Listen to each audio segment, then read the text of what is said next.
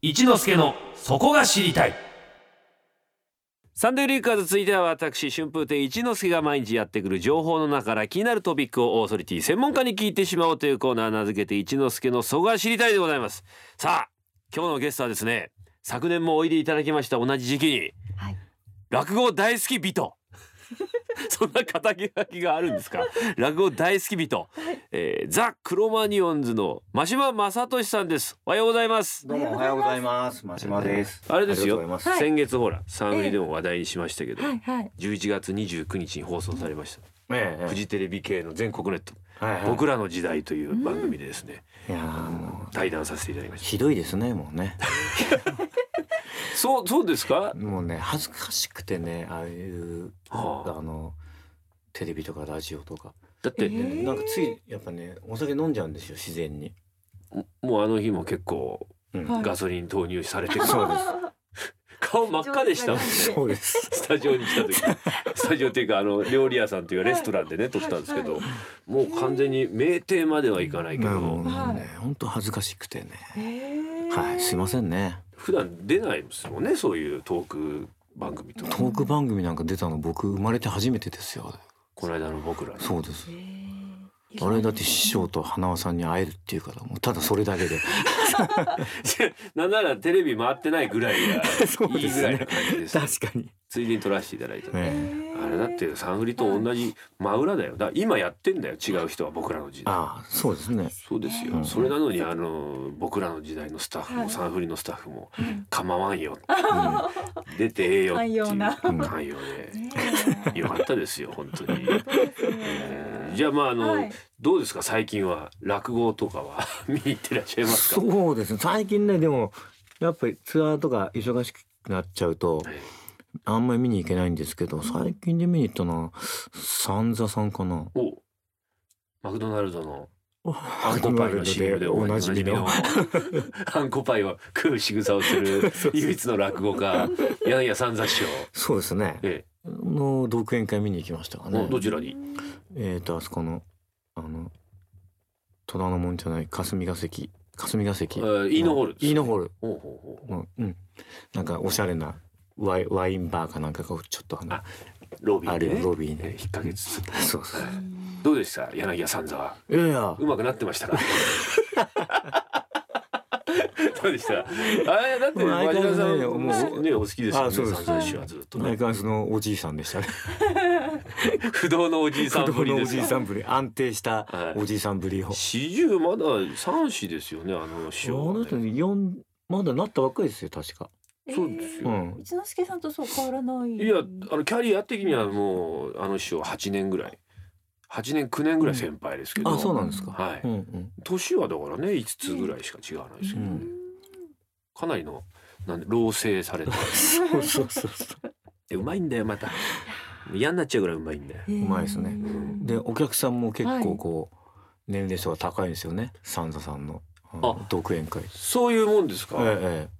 でなんかこういわゆるそういう本当通な人に受けてる感じはすごいありますよね。僕なんかの会だとどんなお客さんですか？あのね師匠の時も結構年齢層高いですけどまだこう若若人もちらほら見かけるんですけどなんで今言い直したんですか？若若和コードってのは力士の名前みたいになって若和コードいます？うん。で三座さんの会はほとんどいないですね。うん。これおかしいなこの人たちっていう人が集まるような話があって言いますか。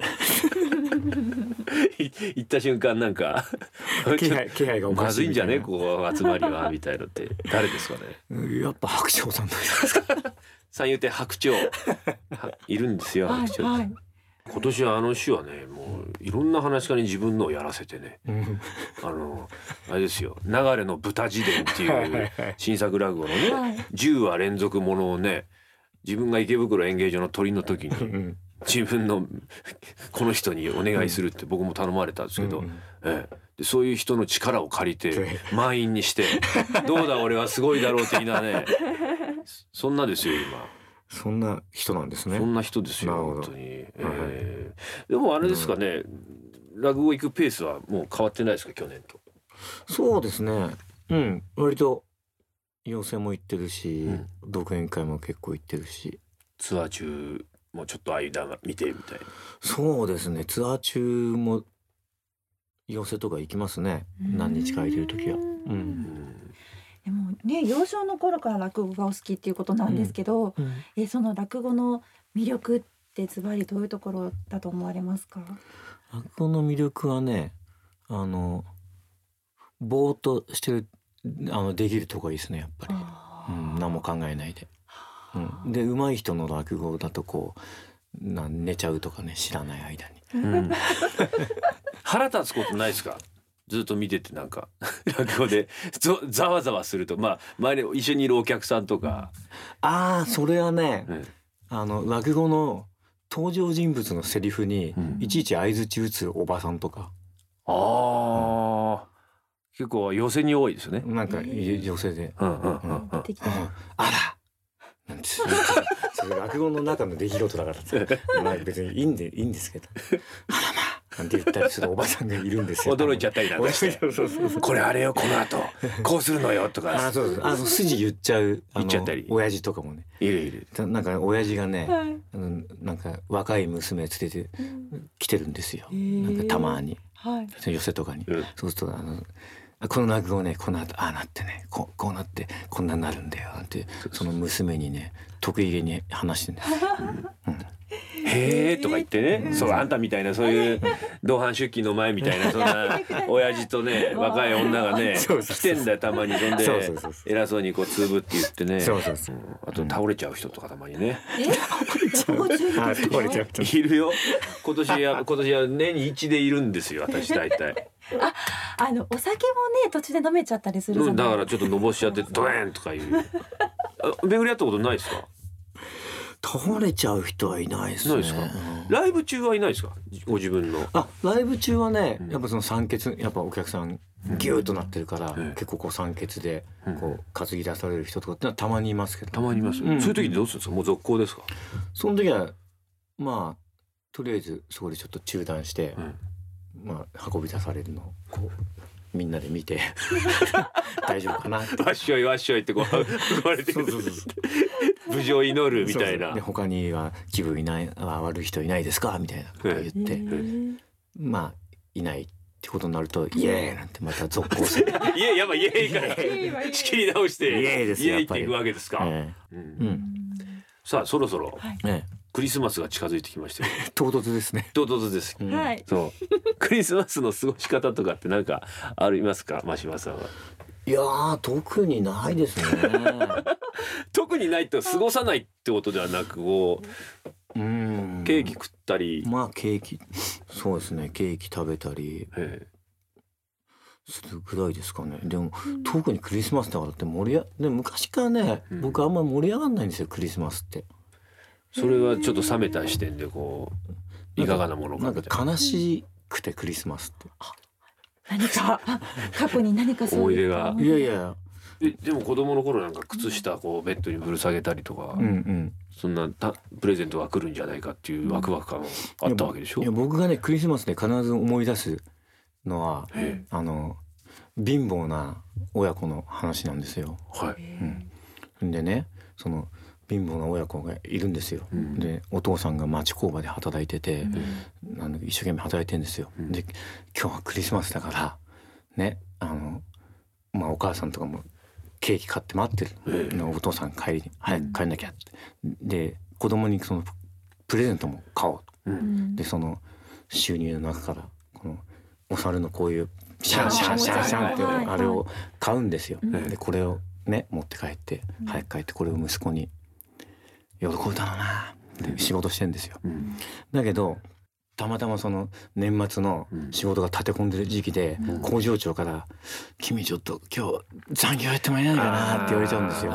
でその人は断れないのね。ええ。うん。で断れなくて本当は5時に終わるんだけど、うん。まあ9時ぐらいまでこう残業しちゃうんですよ。うん。で9時に仕事が終わって急いで帰んなきゃってもう急いでもうこう服着替えて、はい。バーって外に出た瞬間に、うん。その酔っ払いの若者のうんクリスマスに浮かれた若者の車にやつらバーンってドーンって離れちゃうんですよ。そのお父さんが。はでそのとバーって倒れて、うん。クリスマスプレゼントももう放送とかがほどけてバーってなって、そのさサーレンのこうシャンシャンシャンシャンこう道場で寂しくなっててっていう風景。それがクリスマス。い。それは妄想妄想です。妄想でしょそれ。自分の中の物語ですよね。そうそうそう。それがクそれがリスマス。僕のクリスマスのイメージなの。なんかそういう夢でも見られたんですか？いやいやなんかね子供の頃からそのイメージがあるんですよクリスマスに。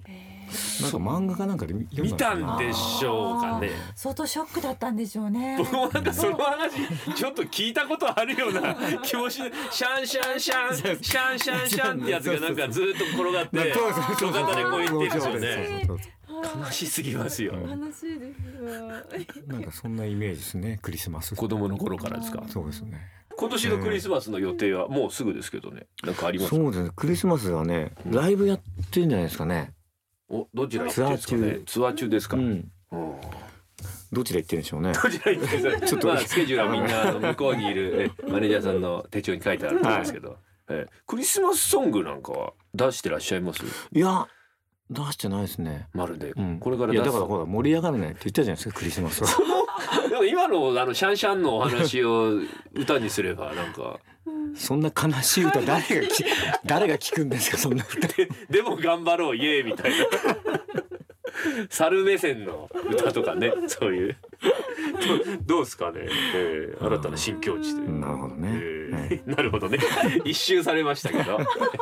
そそんなこんなでじゃあ伊沢最後の、はい、えお知らせお願いします、はい。お願いします。えーザ・クロマニオンズのニューアルバム「ジャングルナイン」が現在絶賛発売中です、えーさらに全国ツアーが4月30日土曜日の沖縄まで続きます、えー詳しくはホームページでお確かめください。4月30日めめちゃくちゃ続きますね。そうですよ。だって全国47都道府県全部回るんですよ。で一回一箇所につき一回じゃないですもんね。そうですね。うん。いくあ、つかですね大きいところとかうん東京、名古屋、大阪とかうんそういうまああと九州とかか結構やりますいろいろ何回も。変な話飽きないですか？もういいんじゃねっていやーこれがね不思議なことに飽きないんですよね。うん。うん割と秋っぽい性格なんですけどね。えこれだけは飽きないですね。ーなぜか。うん。ぜひ皆さんホームページなどではいチェックしてみていただきはい。飽きない真島正俊さんそうです 悲しい悲しいクリスマス。お迎えくださいお迎えください。皆さんも ぜひ悲しいクリスマスを。お迎えください。シャンシャンシャン、シャンシャンシャンっていうことで、本日はザ・クロマニオンズのギター、真島正俊さんにお話を伺いました。はいどうもありがとうござい来週もおいでいただけるという、そうです。よろしくお願いいたします Sunday Flickers.